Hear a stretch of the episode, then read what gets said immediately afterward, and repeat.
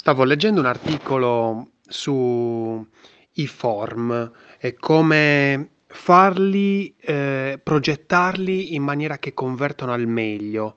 E, mm, ho letto un sacco di consigli su come farli, se squadrati oppure con gli angoli smussati, in quale ordine, addirittura tutto il eh, il casino che sta dietro al form della mm, data di compleanno, che è un, proprio un delirio quello, proprio famosissimo. E poi mi sono detto, ma, ma tutte queste robe le fa già Typeform. E mm, alla fine Typeform è un servizio che c'è da tanto tempo, ormai ci, sono, ci sarà almeno 3-4 anni. È, fa- è bellissimo, penso lo conosci e se non lo conosci ti invito a a- ad andare a scoprirlo.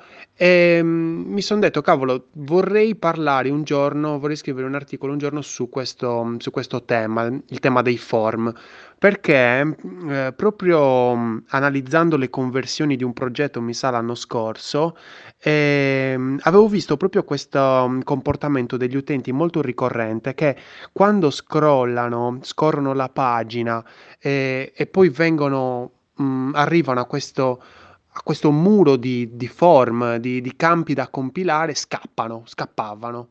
E mi ha fatto ridere questa cosa perché era una cosa proprio ricorrente, una cosa che avveniva veramente in molte navigazioni, in molte sessioni di navigazione. Ho detto, cavolo, cioè, è, è proprio lampante questa cosa, cioè, è il form che li sta facendo scappare questi utenti.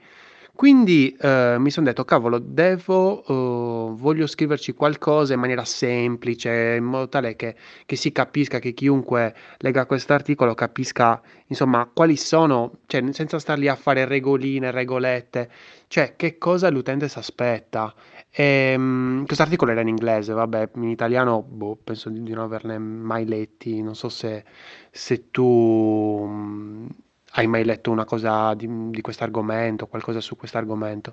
Intanto ehm, sono stato zitto fino adesso perché mm, stavo scrivendo in questi giorni l'articolo di domani, che verrà pubblicato domani, ogni giovedì, come al solito, ehm, sulla dopamina stavolta, che è, è un po' controcorrente rispetto a quello che avevo scritto la, la settimana scorsa sul cortisolo, perché comunque è l'antagonista del cortisolo, la dopamina, e, e nulla, mm, come diciamo che volevo spiegarti anche un po' perché i tuoi utenti o comunque noi come utenti abbiamo bisogno del, di una secrezione maggiore di dopamina, che le interfacce ci facciano uh, produrre più dopamina rispetto a quella che normalmente produciamo. E lo leggerai domani mattina, eh, intanto lo metterò anche qui sul canale. E nulla, io sono Lorenzo e questa è una birra di UX. Buon aperitivo, ciao!